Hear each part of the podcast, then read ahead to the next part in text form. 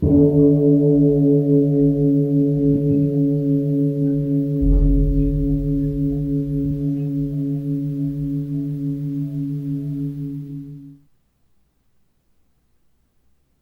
all beings be happy. May all beings be healthy. May all beings be free from harm. May all beings love life. May all beings awaken. Welcome to another Cuke Audio podcast. I'm D C Puba of Cuke Audio and Cuke Archives, helping to preserve the legacy of Shunryu Suzuki and those whose paths cross his, and anything else that comes to mind. I pray that you and yours are safe and comfortable, free from economic hardship, and able to get out and do whatever it is you want within the limitations of the universal precept of do as little harm as possible. So today we have part two with Joe Cohen.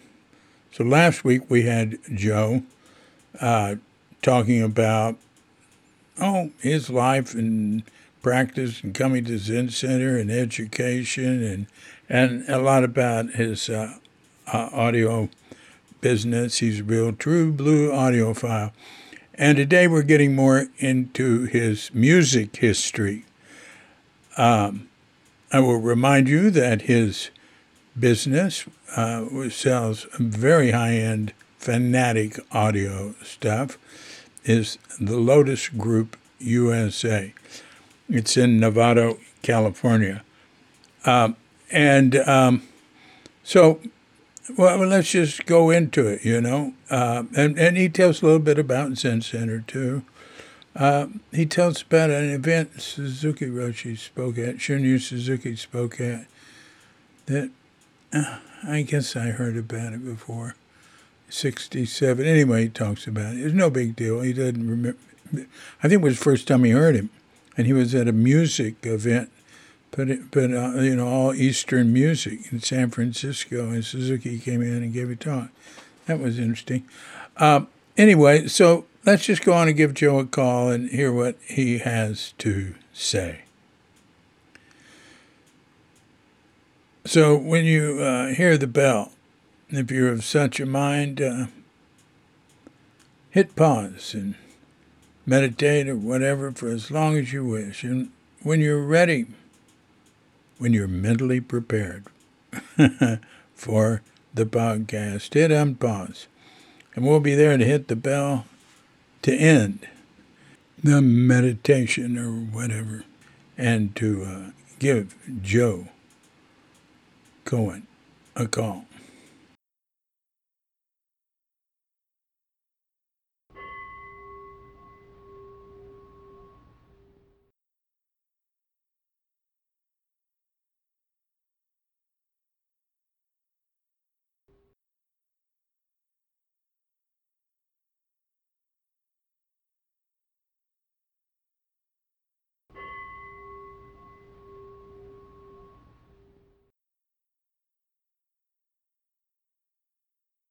Hey, David.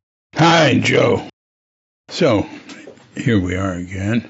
Yeah, we were just uh, we were just listening to the Doobie Brothers on T V. Awesome, awesome, awesome. Oh, wow. Yeah, um, Mark Mark Russo, the sax player, is on Daria's uh, album, Feel the Rhythm. Oh. He plays the sax on her album, yeah. Well, she had some you know, really hot people on that album. I mean, she had Abe Laboriel and Alex Acuna and the Turtle Island String Quartet. All right. Now, tell us who you're talking about. My wife, Daria. She's a jazz and, singer. And and uh, uh, uh, well, just tell me about music. Tell me about your music, her music, how you got into music. Uh, uh, I know it goes back to India. I'd really like to hear about that. Yeah, well, I mean, music goes all the way back to, I mean, I remember when I was like uh, probably two or three years old dancing to some uh, Eastern-sounding music, maybe some Jewish music or something, and just being absolutely ecstatic, you know. Mm. Um, and then And then we used to have like a Magnavox console, you know, the kind of thing where you stack six records and it would drop them down. You're right. And I used to listen. I used to listen to uh, Bach. Uh, Bach would give me tingles up and down my spine. You know, I'm sure many people had that kind of experience. Mm. Um, and, and then when I was in high school, uh, my friend Danny Conrad had a, a third floor all to himself, his bedroom. So it was like away from parents. And we used to go up there and smoke a little pot and listen to jazz. And one day he put on Ravi Shankar and Alaraka. And it was like, oh, it was like game, set, match. I just heard that. It was like instant recognition for me. Mm. So I was, I just had to pursue it. And, um, um, I went to, um, I went to Antioch College, and they had this, um, work study program. So you'd, you know, you'd be on campus for, oh, maybe, um, you know, three months or six months. And then you'd go out and do a job somewhere. And I had a job in New York City. Hold on a second. I got to drink some water. I think this was the, yeah, it was my first, my first uh, job. So it must've been like sixty-five. Cause I went, I went to college like in the summer, right after I graduated, like in August, I think I started right away. Um, but I worked for this company in uh, this architectural firm in New York City that, um, that built the Pan Am building. Anyway, so one day I saw um, an ad in the paper for a sitar concert at the United Nations, and I went, and there was a you know small hall at the United Nations, and this painter named Om Prakash uh, uh, was giving a concert. And afterwards, I went up to him and I said, "Hey, you know, can you teach me?" And he said, "Well, do you have a sitar?" I said, "No." He said, "Well, I can probably, you know, one of my students can probably lend you one." Um, I think I ended up buying it, and um, I took lessons from him. Now, one day I, I showed up for a lesson, and he said, "Oh, did we have a lesson today?" I said, "Yeah." He said, "Oh, I'm sorry, I forgot." He said, "Listen, I'm I'm going up." I think it was Stony Point. He said, "I'm going to go meet John Cage. You want to come?" And I said, "Sure." So we drove up uh, to the college, and I guess a professor who lived off campus um, had John Cage there, so we hung out and played poker, and he didn't say much, but uh, smiled a lot. Anyway, so um, then um, I heard about the uh, American Society for Eastern Arts. Mm. Um, uh, Louise Scripps was, you know, one of the heirs to the Scripps Howard newspaper fortune, and she was a student of Bala Saraswati, the great South Indian dance, uh, um, you know, maybe the greatest dancer of her generation. And her brothers were these absolute superlative South Indian musicians, Vishwanathan and Ranganathan. I'm pretty sure they were her brothers. So she came from this fantastic uh, musical family. Uh, anyway, so she sponsored this group called the American Society for Eastern Arts, and they were going to have, uh, in the summer of sixty-six, I think it was, Ali Akbar Khan and Nikhil Banerjee. So I, I wrote to Nikhil Banerjee, and I said, "I want to come study with you in India." And he said, "Well, why don't you come meet me in California first?" And I, of course, I, I was going to do that. And the morning I met him, there they had put on an event um, that was like, a, I think it was like an all-day concert, and they had South Indian musicians, they had North Indian musicians, Ali Akbar Khan, Nikhil Banerjee, um, and, um, oh God, what's his name, tabla player, I'll think of it. Um, anyway, uh, shoot. Um, they had, uh, I don't know if I said, they had Japanese musicians as well, and Suzuki Roshi gave a talk. So the first day that I saw Nikhil Banerjee was the same day that I first saw Suzuki Roshi. I don't know if you were aware of that event or remembered such what, an event. What, when was it? Well, it, it must. It was uh, that was in the summer of sixty-seven, I think. Mm-hmm. So, um, so I ended up studying. Um, can, can, can you describe? Tell me everything you know about that event, so I, I can. You know, maybe find it. I, it does ring a bell. Uh, I wasn't there. I was well, at Tassajara. Oh, you were at Tassajara maybe at the time. Yeah, definitely. Yeah. So, uh, Yeah, it was the summer of sixty-seven. I was still in college. Um, but what and, sort of event um, was it? It was, if, yeah, if he went there, there was some, what was the overall, you were saying it's an all-day? Yeah, it was like an all-day concert um, with all these different musicians from, uh, you know, different parts of the world um, that the American Society for Eastern Arts was sponsoring, and I guess they had, you know, I, at least this is my memory, you know, maybe it's a long time ago, but I distinctly remember seeing Suzuki Roshi give a talk there, um, and it makes kind of sense. Uh, those kind of events, you know, were more all-encompassing and free form in those days. Mm-hmm. I think we were, you know, so. Um, wow. And of, and, and of course, you know, uh, it was uh, Nikhil Banerjee played a morning raga. It just brought me to tears. I mean, I'd never heard anything like that. Um, you know, I, I, I don't think there's ever been another sitar player that, that could do what he did, uh, both, you know, in terms of um, uh, just the, the sheer uh, spiritual and emotional connection with the music coupled with the most amazing pyrotechnics, you know, you could imagine. Mm. Um, so, um, you know, they both had the same teacher, he and Ravi Shankar, and Ali Akbar Khan's, it was Ali Akbar Khan's father that was their teacher. So, oh. so that was kind of, that was kind of my, um, you know, I, w- I was so, uh, how to say it. Y- you know, that album by George Harrison called Wonderwall? Uh, yeah, I mean, I've heard it. It's way back there in the past. So, you know, it, it, the cover uh, is, you see, on one side of a wall, you're like in this drab Liverpool street, you know, it's there's nothing growing. It's just drab bricks and sidewalk or whatever. And on the other side of the wall are all these, you know, these these gopis and, and peacocks and, and musicians, and it's all very colorful and, and, you know, a scene. And I felt like I had left that cold world and come into this wonderful, magical place um, that summer studying.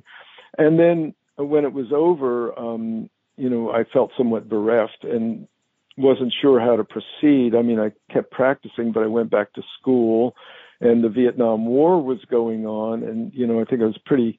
You know, traumatized by the the prospect of um, of the draft, you know, as one thing, and um, just kind of recovering in a sense from my own uh, childhood. I had an older brother who was mentally ill, so that that had took a kind of a toll on our family, um, mm. and and so. Um, When I went to India in, uh, later on that year, I arranged for a year abroad in India. Normally when you do a year abroad as a student, they send you to a program, like you'll go to Benares and you'll learn Hindi and you'll immerse in the culture and you'll have classes. And, and um, for some reason, Antioch decided to allow me to have a ticket to go to India on my own. So, um, But I ended up in India um, before Nikhil Banerjee uh, came. Uh, he was still touring Europe, so I wasn't sure what to do. And I, I, I was in Calcutta, and I went to the Ali Akbar College there, and I met uh, Annapurna Devi, who was uh, Ravi Shankar's wife, Ali Akbar Khan's sister. Um, and she's she was really, after her father died, she was like the guru, you know. Um, mm. Nikhil, Nikhil Banerjee said, you know, of, of all of Alauddin Khan's students, Annapurna Devi absorbed one hundred percent, uh, uh, Ali Akbar Khan seventy-five percent, Ravi Shankar twenty-five percent, and he said he absorbed ten percent or something. I mean, he's being modest. Right. Um, uh, but um, I was, I just felt a, a strong connection, a strong pull to study with her, and so I ended up going to Bombay and, and studying with her for a while, but I, I found the circumstance just too physically difficult to sustain. I I had, was living with a family in a room in a suburb, three train rides away from Malabar Hill where she lived. Um, you know, that's a fancy section of Bombay, and at the time it, it said Ravi Shankar on, on her on her door. She, they later divorced and he married someone else. And she gave amazing lessons. You know, her lessons were foundational. There, there was, you know, it was, it's hard to describe, but everything that she taught was, uh, would lead to, you know, further development. Mm. So, um, so I felt, you know, I, I, I had to leave. I couldn't stay. It was, it was just unsustainable for me psychologically. So, uh, I left, uh, you know, feeling a little bit, um, broken, uh, that I couldn't sustain it. And I went traveling and, um, I met uh, a young American uh, sadhu type on, on the boat from Bombay to Goa, and mm. um, and he kind of um, you know I, he inspired me, and I, I asked him you know what ashrams and gurus you know I might go check in with, and um, he gave me some different places, and so I went and spent some time in Goa.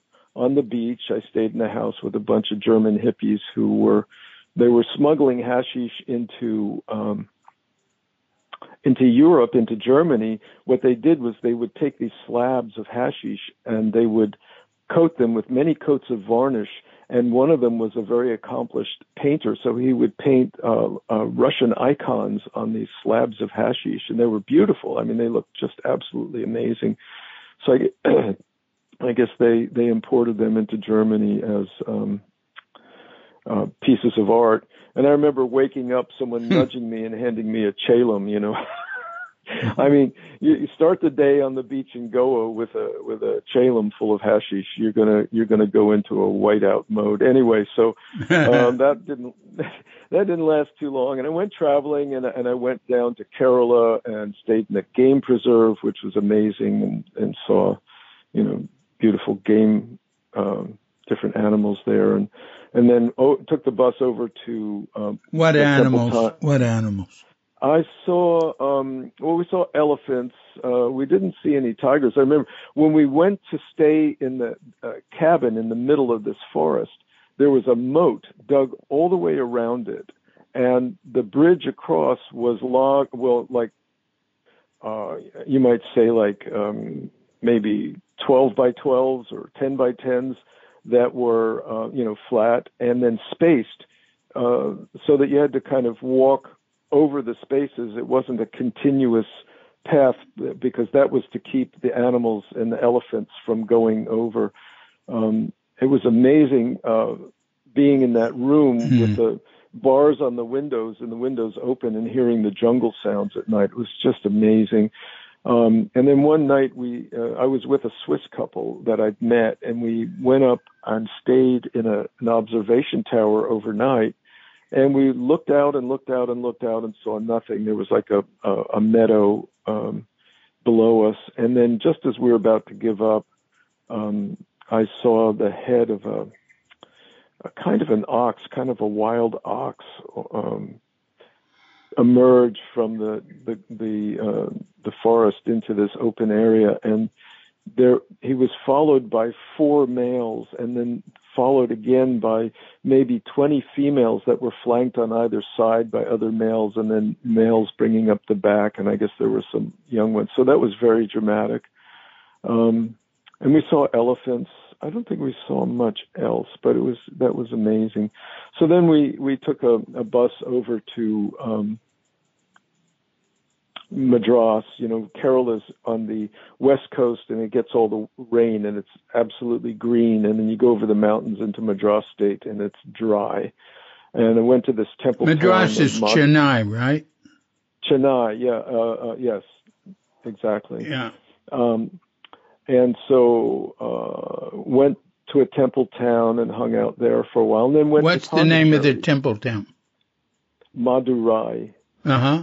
M A D U R A I. They're famous for these towers on the on the temple called Gopuram, and and the, the towers are covered with uh, you know sculptures of of you know gods and beings and so on, and all painted in bright, beautiful colors. Mm. And that was that was that was very that was exceptional being there. You know, and you went into the temple, and they had this long corridor. I remember you started. at the corridor, and, and, you know, you go in from the outside and already the sound has changed. And when you walk halfway down this corridor that feels like it's carved out of stone, the, the sound, uh, there's a kind of reverberation in there like nothing I've ever heard. It was really spectacular. Mm. I, Were, and then I went did to... You, wait a minute. Uh, did you go to uh, Tiru Anomaly? No, I didn't. Mm. All right. But then, then I went to the Aurobindo Ashram. Yeah. Yeah. So w- when I got to the Aurobindo Ashram, I was actually, uh, you had to apply to be admitted. And I, I had a fever, and I had to stay in a hotel room for a couple of days and recover from my fever. And then they they uh, accepted me, and I came in. And, of course, it was very beautiful inside. They had this memorial, like a huge slab of marble that was covered with fresh flowers every day. It was very fragrant and beautiful, and mm. everything was clean. It was like an oasis from India, because India is a difficult place if you've been there. Uh-huh. Not necessarily easy, easy to be in India. And um, so I went into this the library there, and um, I was talking with a librarian. I remember he told me that he'd been diagnosed with cancer like eleven years ago and given a few months to live. And so he decided to come to India, and he'd been there ever since. And he, he asked me about me, and I said, well, I, you know, I'd been studying music. Um, I had I studied in Bombay, but, you know, it was difficult for me to stay there. And um, he got this faraway look in his eyes, and, and, he, and he, he, he said, you know, come with me. And he sat me down at a table with a woolen sack tape recorder and some headphones, and he said, listen to this. So he put on a, a raga by Ali Akbar Khan, and I was overcome with some kind of extremely powerful experience. Um, you know, they say that um, uh, uh, at the time the mother was still alive, if you know about Aurobindo Ashram. There was Aurobindo and his consort, the mother, who was a French woman who who became uh, like a, a co-guru, if you will. She mm-hmm. was still alive at the time. And there were stories about people who get off the train at Pondicherry having no idea that there was even an ashram there, and and, and you know, and, and and feel the energy immediately. When she showed up, the story goes, she saw this pillar of light. She just went as a French citizen to the colony, you know, to to to be there, and she saw this pillar of light, and she followed uh, it to Sri Aurobindo, and right. that's how she found him. And the colony so just, was Pondicherry. Pondicherry, correct. Right. Yeah. So, so I had this tremendously powerful experience, and I, I felt, you know, almost enlightened for, you know, it kind of lasted for a couple of weeks. And then I, um, I had a private audition with her, or audition or, or darshan or whatever, darshan I think is the right word. And I just remember her eyes were these sparkling blue kaleidoscopic eyes. And um, she didn't say anything, but I, I certainly felt something. Mm. So then I came back, and that had such a profound effect on me, that experience, that I, I felt the need to, uh, you know, find some spiritual practice, some meditation practice. And that's when I started... when I went back, when I started sitting with those folks in Yellow Springs, Ohio. So, um, mm. and I continue, I, I did go back to study, uh, with Nikhil Banerjee, I think in, it was in sixty-nine, the summer of sixty-nine. And then in the summer of seventy is when I came to Zen Center. Um, and hey, remind point, me, who you were sitting with in Yellow Springs. I forgot. Yeah, there, it was um, um, an, an older couple. I mean, I was, you know, I was, I guess I was in, I was twenty or something at the time by then. Um, and um, they lived in a geodesic dome in the woods. Uh, um, I think it was called Glen Ellen, in the woods. And they, and they sat every Wednesday night. They were students of Yasutani Roshi. Mm.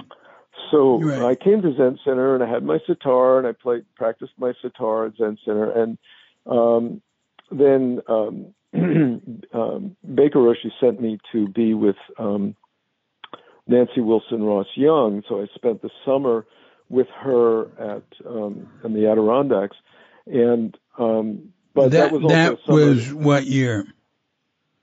Gosh, uh, maybe seventy-two. I don't remember exactly, to be honest. Mm-hmm, mm-hmm, mm-hmm. Um, but um, uh, uh, Baker Roshi found out that that Nikhil Banerjee was also teaching, and he asked me, did I want to, uh, and you know, not go. I think I think he asked me if I wanted to return and study, and I said no. It was it was fine. I, I spent the summer there. So, um, but then fast forward, you know, to the time when it came time that I left Zen Center, I definitely wanted to continue pursuing music, um, but you know, I had to earn a living. So I, I worked as a carpenter, and I I studied guitar for a while. Um, I don't think that I took any sitar classes or anything then. Um, what type of guitar did you study? Um, you know, I I studied a little bit of jazz guitar, and I had a wonderful uh, Martin uh, D eighteen for a while. It had a beautiful sound, and I did a lot of improvising, and I did a lot of kind of pseudo-Indian raga type things on it, and just things that I made up, you know. Mm-hmm. Um, and then at a certain point, um, I had always felt that I was lacking in, in my, my rhythmic understanding. So I started studying with uh, Zakir Hussain. Um, and I studied What were you him. studying? Oh, so Zakir Hussain is a tabla player. Mm-hmm. He's probably the, the most famous tabla player um, alive. You know, he played, he plays with Shakti, you know, with John McLaughlin, um, and he's played. He's played with Chris Potter, the the sax player. Uh, he played with Bela Fleck. I mean, he's played with everybody. You know, he's, he's very versatile and an amazing, amazing percussionist and extremely generous teacher. So, I, I played tablas for, I don't know, thirty years or something. And then um, I just had this, I, I had a desire to play melody again. It was like, oh, I, I just need to play some notes. And and so um, I had played the five-string banjo. I, I, I should go back, you know, when, when I was when I was a kid, I studied the trumpet. That was my first love. And then the next one was, was the five-string banjo. And then, uh-huh. then came the sitar. So um I decided I wanted to study banjo again, and I started working on it and practicing really hard and um, uh, trying to learn some jazzy things like Bela Fleck did. And and at, but at a certain point, um, one day I was practicing and my hand hurt, and I thought, "Oh, I better take a break." What age? Oh, about sixty-five, sixty-six, something like like that, maybe sixty-six. Um, I had been playing for six and, years. And, and how old are you now? seventy-five. Yeah, all right. So nine years so, ago. Yeah, so so I thought, okay, I'll take a few days break, and um, I did and came back, and it still hurt. So I said, well, I better take a couple of weeks. And same thing, I came back after a couple of weeks, and I said, well, I better give it a month or so. And each time I came back, you know, my hands hurt too much. Um, and so I just had to stop. Um, mm. You know, I've got, I've got a triple whammy. I've got trigger finger, and I've got arthritis and some carpal tunnel. I mean, I've got it all. So what did you say? One finger, trigger finger? Tri- yeah. Have you heard of that, trigger finger? No. So that's, that's a condition where, Uh, it's pretty common. It, the fingers have, you know, tendons that, that run all the way, you know, from the, I guess, from the, somewhere in the palm or, or even further up, all the way up through the finger. And, and they go through, uh, these, uh, rings that keep them in place called, they call them pulleys.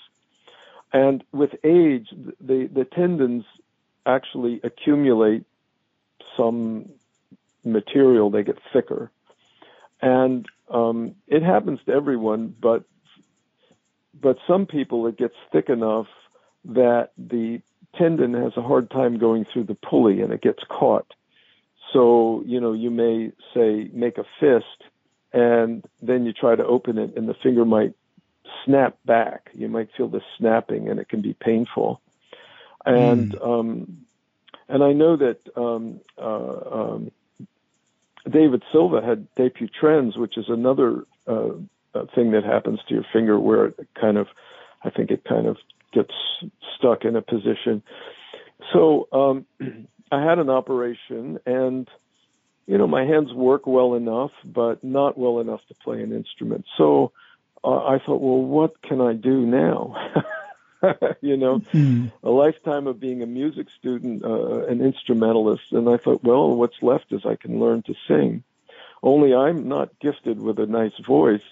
and um, so, but I, I asked a friend if he knew of a, a, a good classical Indian teacher, and he did know of one who lives over in the East Bay. Um, and I started taking some lessons with her. Her name is Jayanti Sahasrabuddhe. And her mother-in-law was a, a very famous and wonderful uh, singer from the Gwalior uh, Gharana. Not that that means a whole lot. You know, there's different schools, different, they have, each one has more or less of a distinctive style. Um, so I started taking lessons with her, and since my wife is a vocalist, she she helped has helped me, you know, with technique some. I don't take enough advantage of what she has to offer, really. I should work with her more. She's a great teacher. Um, but I've been working on it now for a number of years, and I have to say, uh, I'm starting to sing in tune. uh-huh. Now, what what type of music are you singing? So, um, you know, I do, I, I do from time to time practice some popular songs, but mostly I'm working on, on classical North Indian uh, vocal music. Which North Indian? Rec- yeah. Mm-hmm, mm-hmm. Mm-hmm. Mm. So that that requires that I, um, you know, it requires a whole lot of skills that are extremely refined. I mean, for one thing, you have to be very precisely in tune. If you're not in tune, it, it loses. The raga is, you know, can be destroyed if you if you're out of tune enough. Of course, that's true of any music, but it's particularly, um, it's a particular requirement. You just have to be in tune. Then the other thing you have to be able to do is to slide smoothly between notes and intervals. So um, that means a continuous tone from the center of one pitch to the center of the other pitch and maybe back down again. And you make these very kind of circular movements uh, with, with the notes that are all connected in a way. Mm-hmm. So the technique is very, very difficult. And since, you know, since I'm not, like I say, not naturally gifted as a singer, I've had to approach this kind of mechanically and figure out, well, what the heck is this mechanism all about, and what makes it work? And it's it's been an uphill uh, battle, but um, there is progress. Well, could can you uh, give me an example? An example? Well, I'm not prepared to sing right now, but I could direct you to some, you know, some wonderful. Um, uh, you know, wonderful singers that you could listen to and, and get a sense of what that music is about, get a really okay uh, authentic sense of that. I'll send you some links to, yeah. to different people. Chicken. Um, You're a chicken. I just wanted to I'm hear you go from one note to another. Oh, oh my. Oh, gosh. Um, hang on a second. You're putting me on the spot. I have to go grab something. I'll be right back. All right.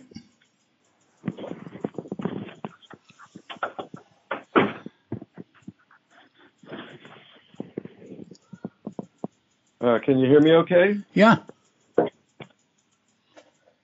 So, um, you know, it, it takes me about an hour to warm up. Oh, wow. I mean, I ha- I, I, I have sung today, but I'm not not in any shape right now. Let's see if I can even pull this off. Um, hmm.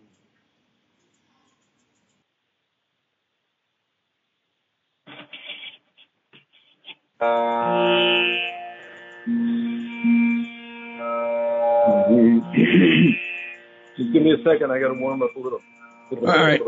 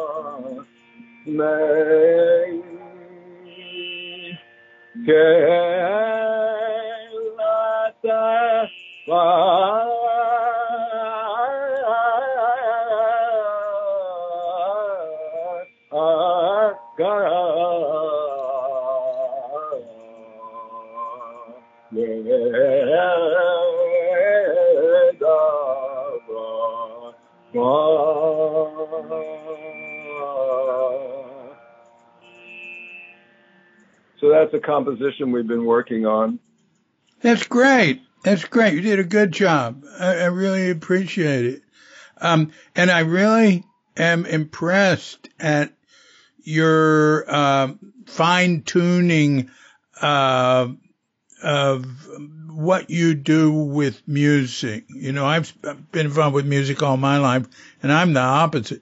Uh, and and you're really... Um, uh, You know, like I say, fine tuning is, is what I think of, and, uh, perfectionism. And you do it in your, your audio work too. You know, I was looking at your website, the Lotus Group U S A, uh, and, uh, you know, read reviews of your equipment and saw that, uh, article on what the Beatnik audiophile or something, uh, about, and, and, and I, I put a link to it on the podcast.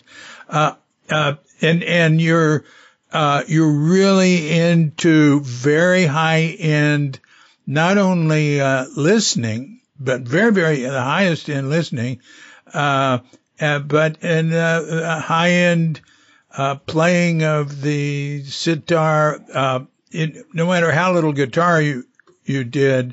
I remember you as being a very good guitar player who did mm. unusual type of guitar, uh, which I was interested mm. in, and I thought it was really neat. And, and uh. you're singing, you're doing the same thing. You're, uh, you're dissatisfied in the lower realms. Yeah. Well, um, yeah, there's a lot to unpack there. I mean, um, I mean, music is a, is a form of yoga, you know, and, and I think, you know, the Indians certainly view it that way. I mean, my singing is nowhere near good enough, nor will it ever be, to be a professional Indian singer. That I, you know, uh, I've very little hope of that, of anything like that happening, especially at this age. Maybe if I'd started, you know, when I was twenty or or five. Yeah, you're doing it as a practice. It, yeah, and and it. You know, even to just be able to get closer to the pitch, to get closer to the feel of the raga, um, you know, that's that's a, that's a lot of uh, satisfaction. And I it, it, I don't know how to be any other way anyhow, mm-hmm. you know, other than mm-hmm. always working on it. It just seems to be that I have to do that. I'm, you know, either driven or whatever, but... Um, But if I make a little progress, I'm very happy. I'm happy with a little progress. Mm-hmm. You don't have absolute pitch, do you? Oh, no. No, not yeah. at all. I think well, of that as a curse.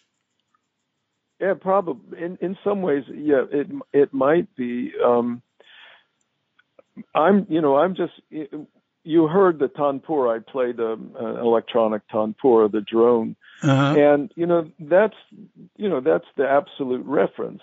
Yeah. And so, um, and also you probably, you may or may not, do you know about just intonation? Do you know what that is? Say it again. Just just intonation as opposed to tempered intonation. Right. Bach, it's tempered. And, and if no, I'd like to hear.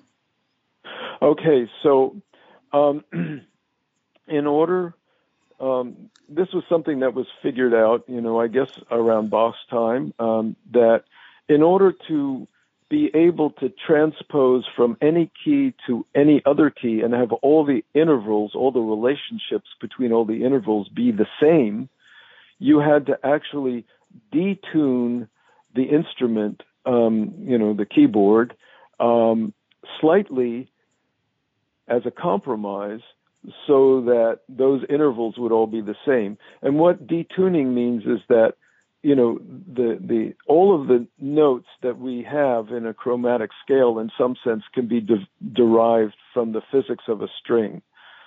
So, you know, when you play a harmonic at the twelfth fret of your guitar, that's an octave. If you play it at the, uh, I think at the seventh fret, it, what is it, a fifth? And at the fifth fret, it's another, whatever those are. Well, you can, you can a- extrapolate finer and finer, um, uh, overtones, which are actual divisions of the string. So when you when you put your finger on on the node of the, the twelfth string, the, the string is actually divided in half. So if you look at if you look at the string, what's a node? Uh, well, it's just the, that point. Okay.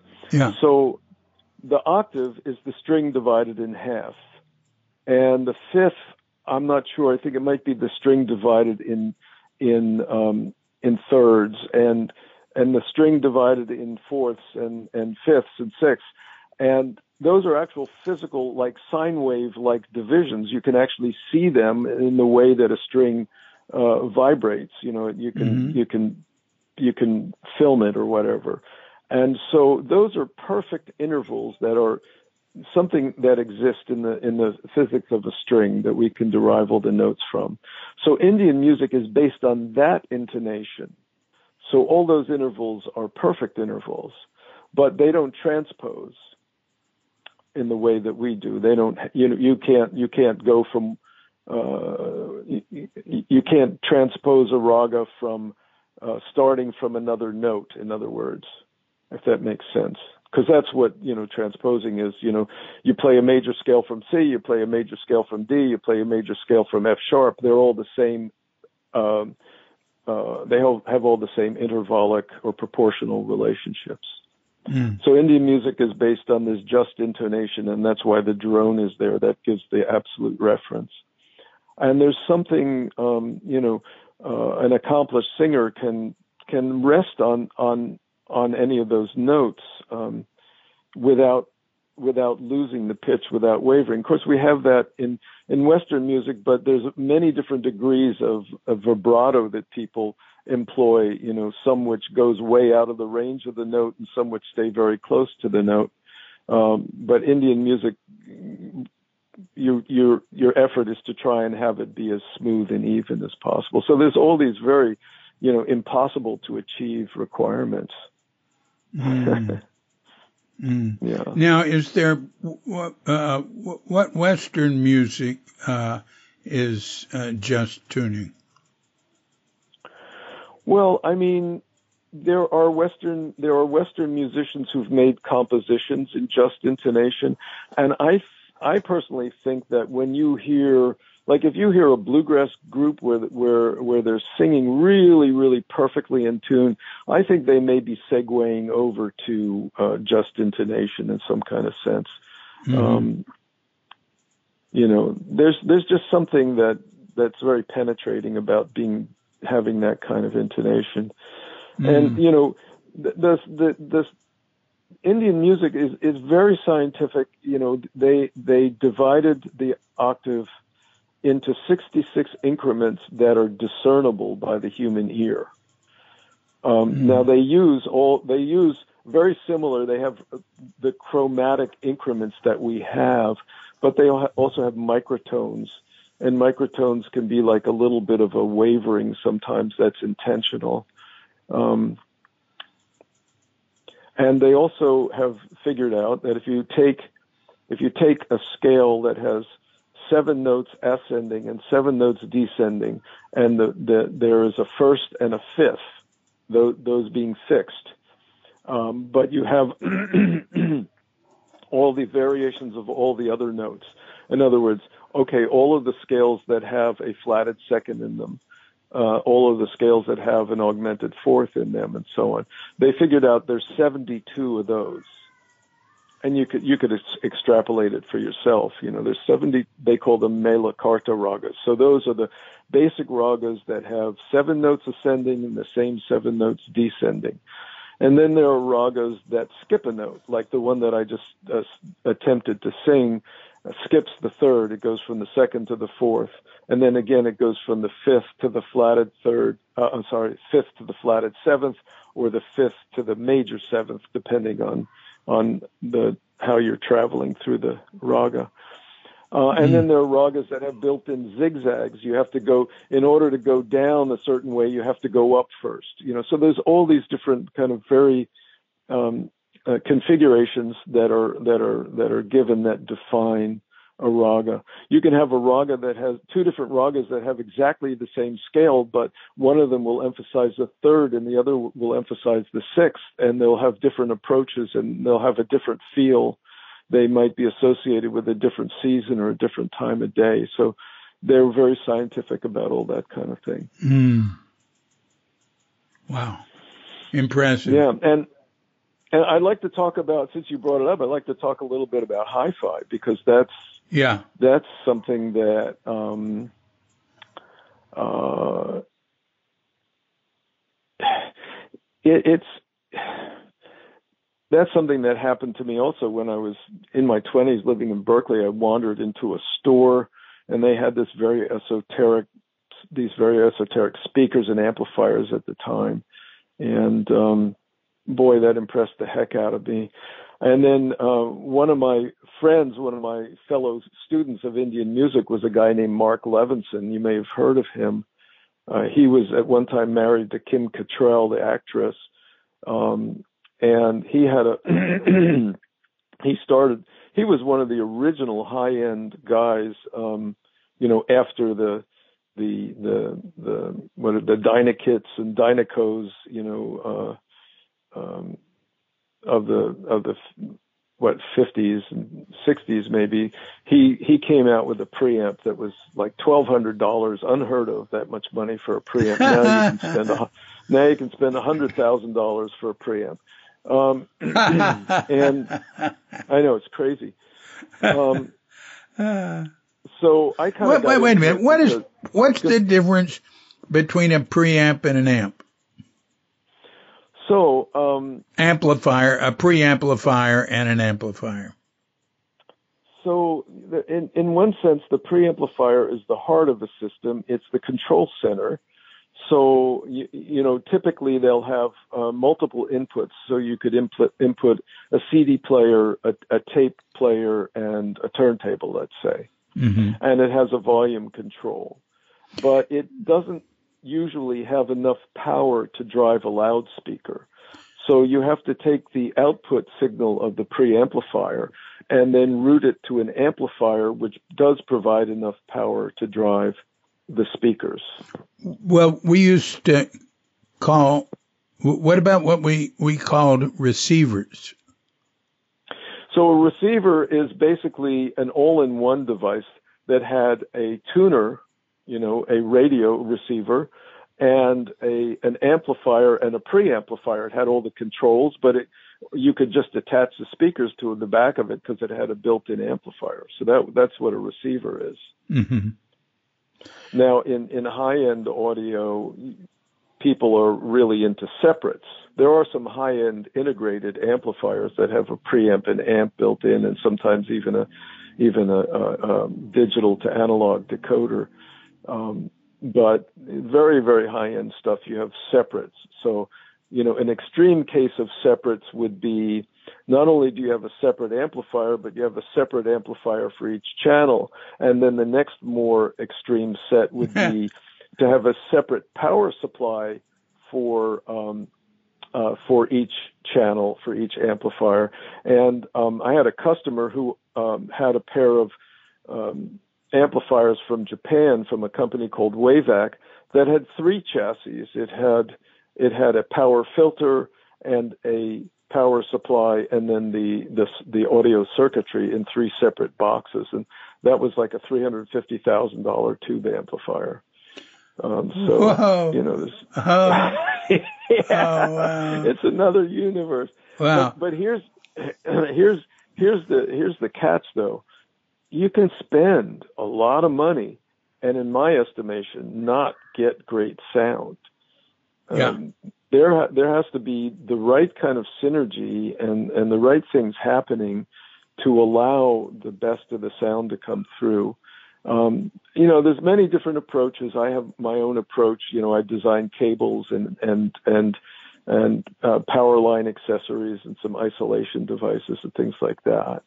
And, uh, you know, you get to a certain level of resolution in, in a system, smaller and smaller improvements become more and more apparent. I mean, it's kind of crazy. Um, I had this thing happen to me, um, in the last month. I went to order some capacitors that I use in a device that I build, and um, that value is no longer available from that manufacturer. So, you know, at first I was going, oh, what am I going to do? But it turned into an opportunity. I actually got to uh, to test um, other brands and, and found things that sounded better.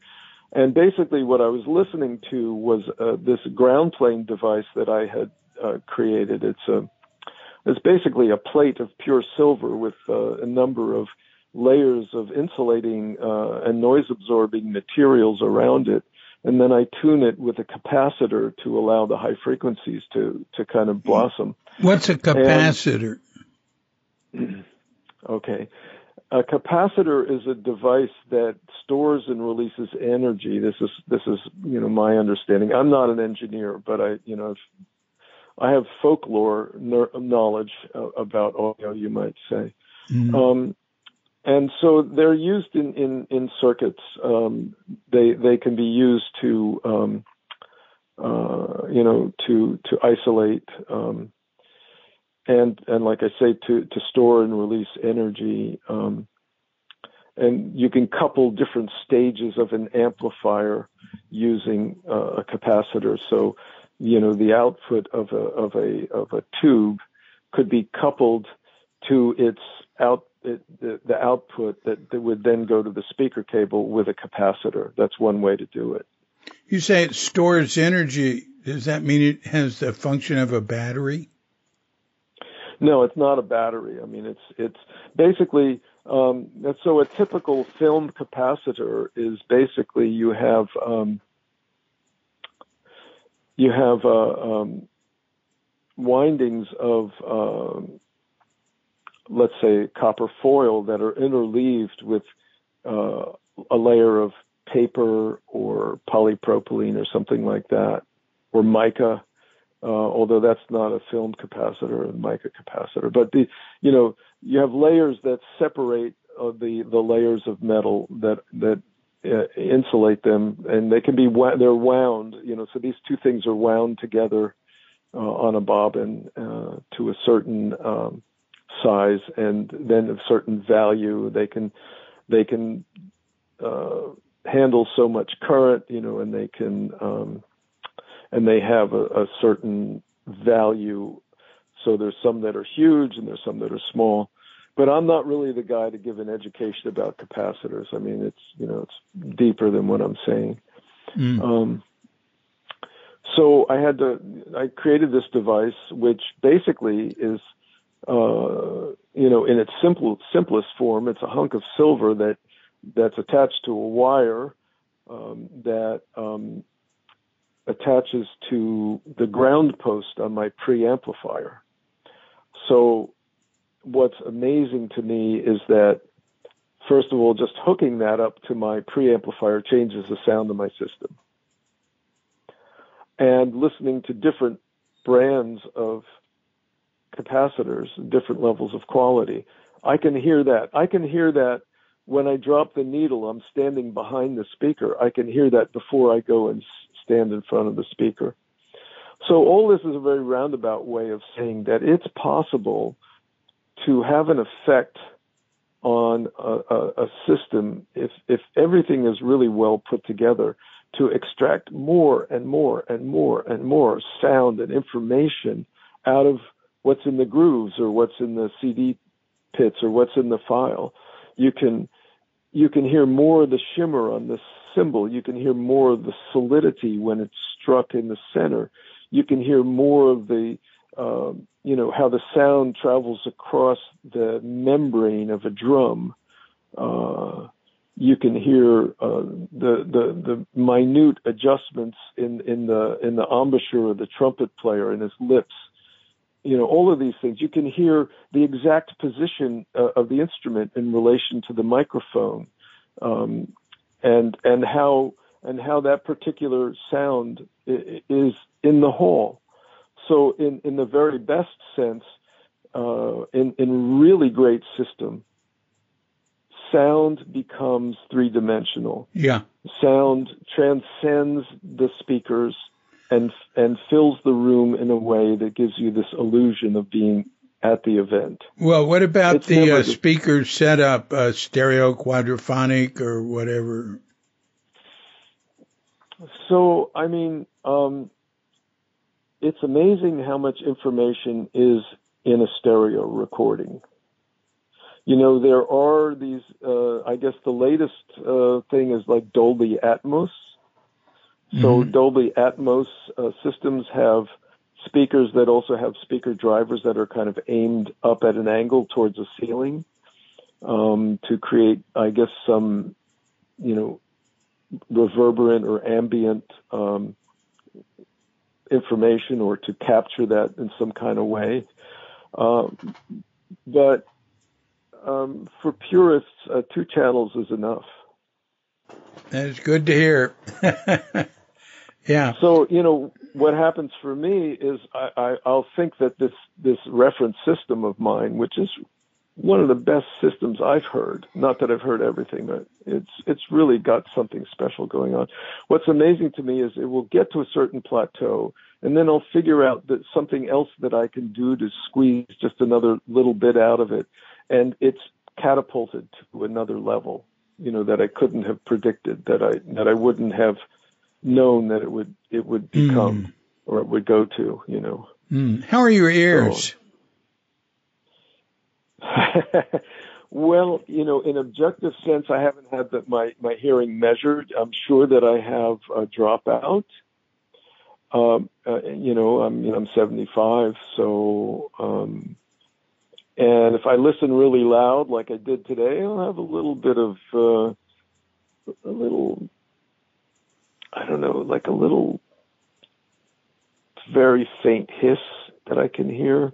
You know, I know that I'm probably not being as kind to my ears as I should.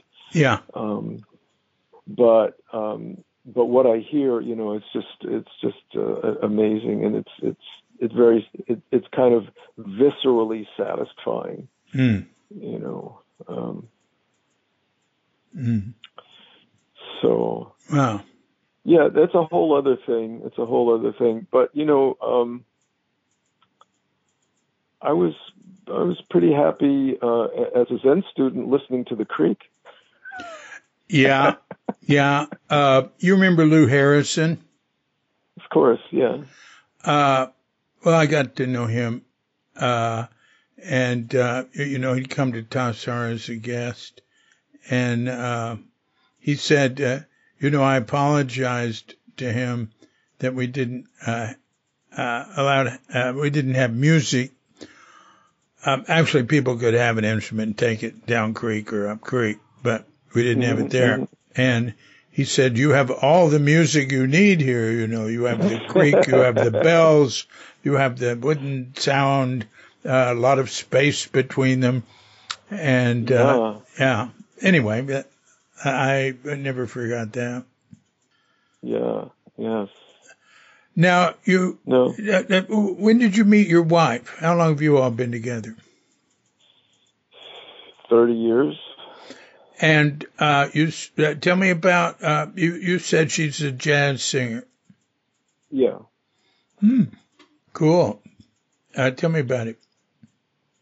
So um, her father was a, a principal violinist in the San Francisco Symphony. Huh. Um, so um, un- he started under Montu, who wanted him to be a, a, a solo artist. He wanted him to have a solo career, but uh, his name was Irvin Mountner, but he didn't want to travel and leave his family, so he he stayed with the symphony.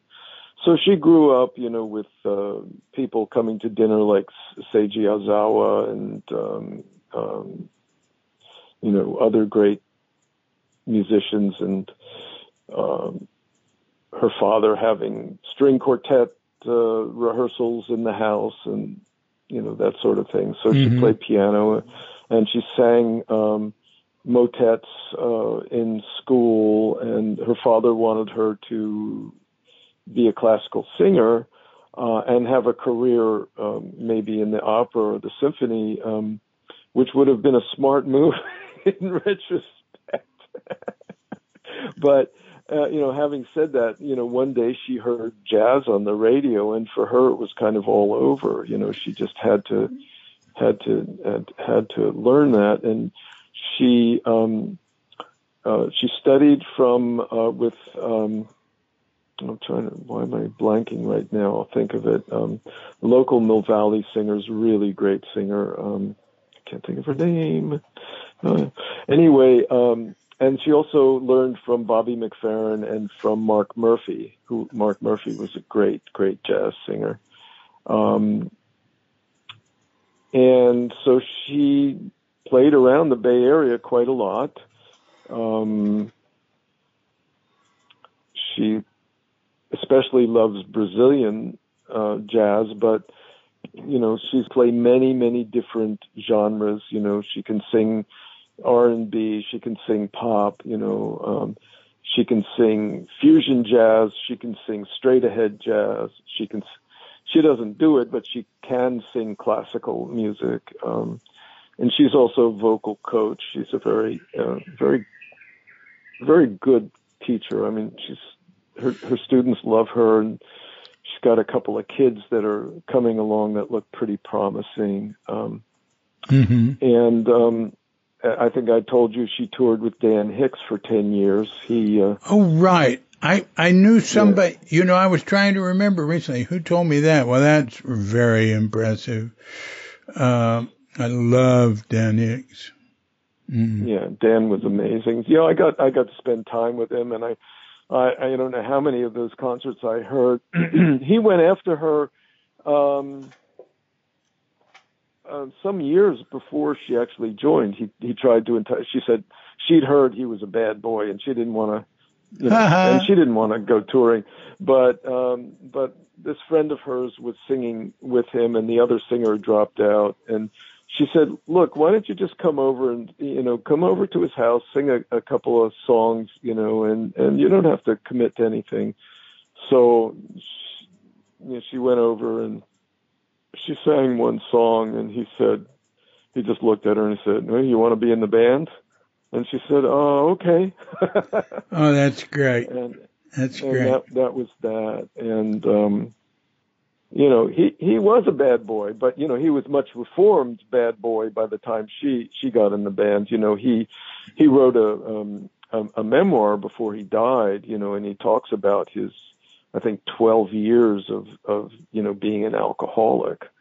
Uh, he he burned a lot of bridges. You know, he could have been a lot more famous than he was, and he certainly has um, a catalog of songs, which his wife is, which I think they sold before he died. You know, I'm sure that they, they got quite a lot of money for it. But, oh, yeah. You know, I mean, he wrote, he wrote so many great songs. You know, probably the most famous is I Scare Myself. Ah, uh, right, I, right. And How Can I Miss You When You Won't Go Away? Uh-huh. Um, uh-huh. Uh, so many, and, you know, and he was, he was a student of Americana, you know. I mean, he loved, um, He loved jazz, and he, he would play in a separate little band um, that he called Bayside Jazz, and he would play over at the sweet the old Sweetwater. He would do little jazz, jazz gigs there, um, mm.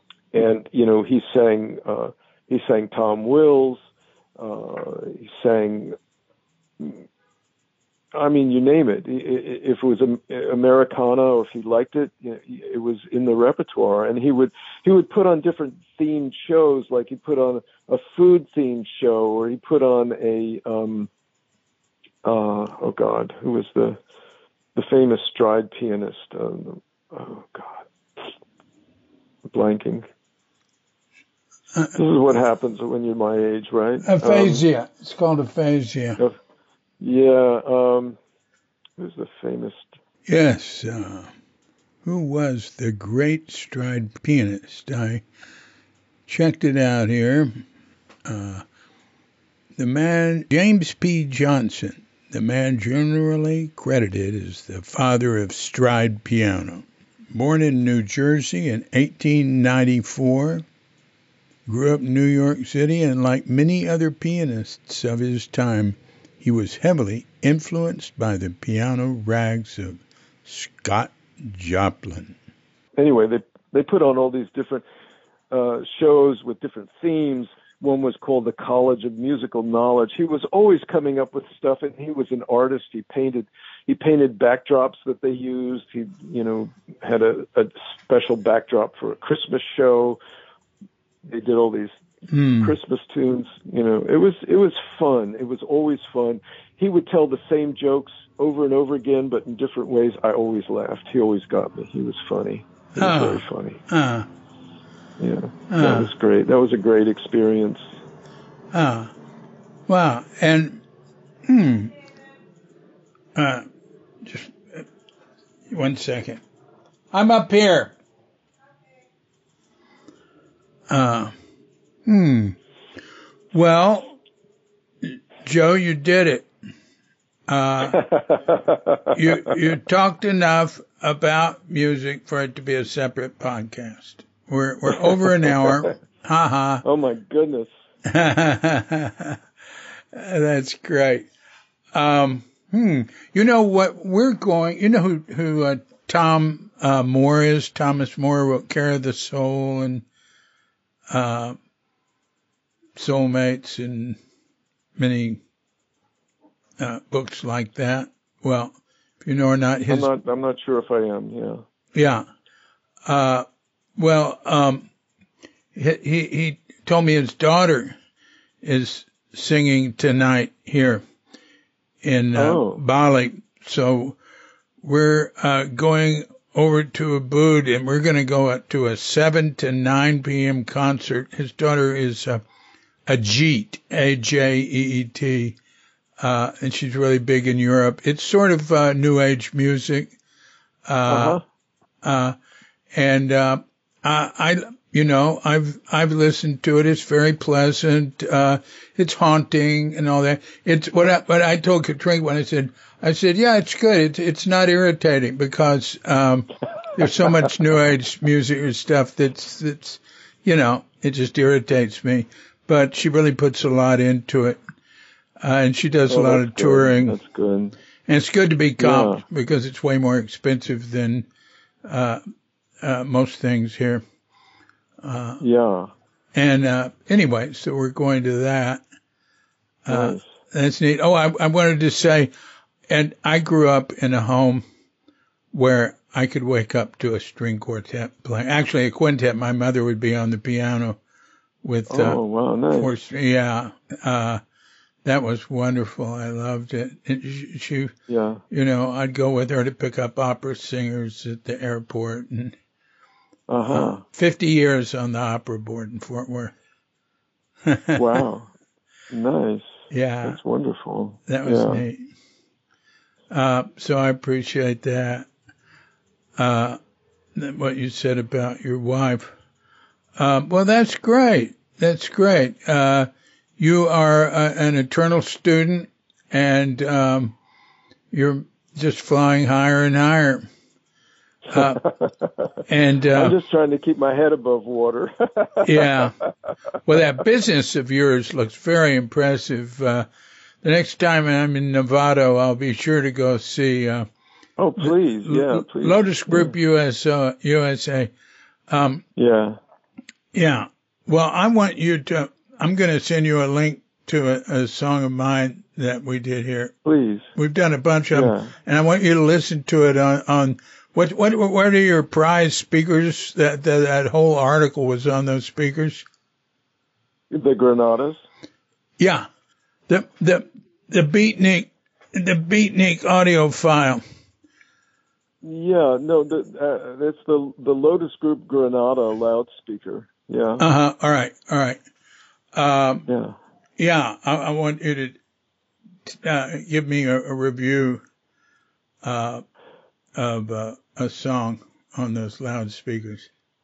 And we do all sorts so of I'll, different sounding stuff, but I thought that might be interesting. Yeah, I'd like to hear it. I, I'd have to burn it to a C D because I'm I'm kind of in the in the dark ages. I don't do any streaming or um, you know, file serving. I just play C Ds for digital and L Ps for analog. Wow, you can't in your high-end audio file store. You can't you can't play something off a. off a computer? Oh, uh, not yet. I mean, ultimately, I guess I will, but I haven't. I, I did actually build a little server. I, I could probably, yeah, I probably could. Can I? I have to think of uh, if I can make that particular piece work. I might be able to make that work. Wow. But, um, that is shocking. Yeah, I'm just. that, you know, this reminds me of, do you remember Mike Phillips? Uh, He's still, I think so, yeah. He's still going. Oh, he'd certainly be in his it, it, maybe late eighties. Uh, mm. And I wasn't that long ago. I, I talked to him. I did a podcast with him. His, his he uh, created MasterCard as vice president of uh, Wells Fargo. Oh my goodness! The mm. first interbank card. He became vice president of Bank of America. And wow. then he, he got out of that level, founded the Briar Patch Network of small businesses, and uh, mm-hmm. has been a, you know, a financial consultant, all sorts of stuff. A really, uh, you know, uh, expert witness for trials. He does that. Uh, oh. uh, anyway, uh, I've met so many great people through him and great things. He was wonderful advisor to Zen Center and everything. Anyway, so I run into him one day, a long time ago, decades ago. And he said, hey, look at my new, my new, uh, calculator. And it was like calculators were sort of new, you know? Uh, uh-huh. but, but, or well, I don't know how new they were. Uh, it was handheld. It was extremely calculated. He looked, he said, look, I can, uh, I can show you, you know, interest compounded, blah, blah, blah, and I can do the square root or so, and I can, you know, all these complicated things. And I said to him, uh, uh, what's, uh, seventy-two times, um, uh, eight thousand four hundred fifty? And he couldn't figure out how to do it. He couldn't do simple arithmetic. I mean, I'm sure later he could. He said, well, look, it was sort of like new math, you know, where you can't yeah, just yeah, use regular yeah. numbers. uh, anyway, uh, you, you're saying that you'd have to burn a C D. Uh, yeah. Well, then uh, you'll just have to, I'll, I'll, but you should probably just burn the whole album. It's only thirty minutes or something. Yeah, yeah, sure. All right. Well, um, it keeps getting more interesting. Um, I know. Uh, well, we've got to stop meeting like this. That was all really interesting. I really enjoyed it. And, yeah, me too. And I'm glad we did this one. And I'll go on and put up today's with, uh, you know, I'll put in a thing that says, uh, this is part one. Next week, uh, we'll be, uh, focusing on music. Or nice. Well, send, send me a link too. I, I'm you'll get it. You'll get it. All right. Okay. All right. Take David, care. Thank you so much. Thank you. That was fun. Yeah. Thanks. Come visit. Bye-bye. Come visit. We have a oh, guest room. Lovely. Lovely. Thank you. Yeah. All right. All bye right. bye. Bye bye. Bye. So thanks a lot, Joe, for uh, podcast number two. Very interesting stuff about your music. Uh, and pardon me for throwing in something on my own. I wanted to hear, uh, what you know, like I said, what he thought about uh, one particular song sounding on his speakers. Of course, I'd like him to hear all of them. Uh, but getting somebody to listen to one's doing pretty good. Um, and I'll tell you the one. It's called Offerings. And it has an Indonesian name, too, because it's half an Indonesian. But it's Simbahan, but it's Simbahan. And uh, their their plurals are doubled. Uh, so per Simbahan is offerings.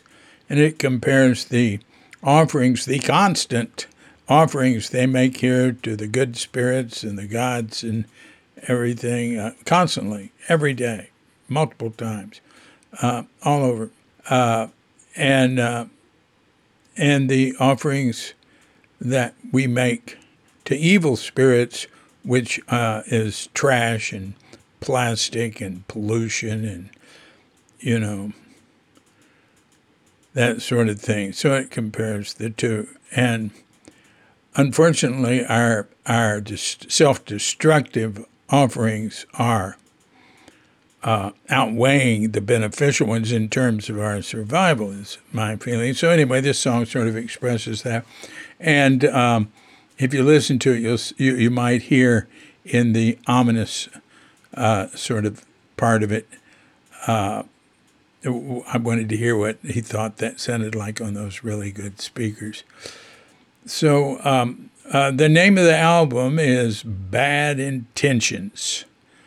Um, and that's oh, the name of the album actually is Bali Yuga Bad Intentions, because because all the albums we did here start with the name Bali Yuga, which is the name of our band, which is a studio band. Uh, and um, if you go to bali yuga dot com, that just opens up on my music site, Diffuser Music. And right there you can see uh, uh, a link to Bali Yuga, the Bali Yuga section of it. But you can also see a link to all the D C artist pages. Uh, so if you click that, you can choose uh, whether to go to YouTube or Spotify or Apple Music or Deezer or Amazon. Uh, and then there, just look for the Bali Yuga album and click on Offerings. Uh, so um, thanks for joining us. It was great talking with uh, Joe. It was great having you here. And uh, I'll see you again next week uh, with another guest. Um, you might notice that this is Joe is this is Joe's uh, the, today's is uh, guest uh, number eighty-two. Actually, there've been about oh, I don't know fifty or more other guests, but I, I called the first fifty or whatever chats. There were phone chats, and at some point I got tired of calling them phone chats, and I started a new folder with guest. So I was thinking, well, maybe I should just start another folder and start renumbering it from the total number we've had. But we've also had um, Life in Bali over fifty guests. So I guess it's uh, like eighty, fifty, one thirty. Um, um, it's it's it's going to hit two hundred at some point. I'd like to go back to doing uh, Life in Bali. I'm just, there's too much happening. I'm trying to get this book finished, and I can hardly get to it. There's just so much comes this way uh, from the Cuke Archive stuff. But anyway, enough of all that. Thanks for joining us. And um, until we meet again, I'm D C Puba of Cuke Audio and Cuke Archives, coming to you from Sleepy Sanur with Doggett Bandita and dear lovely Katrinka. And we're wishing you and yours and all of us a grand awakening.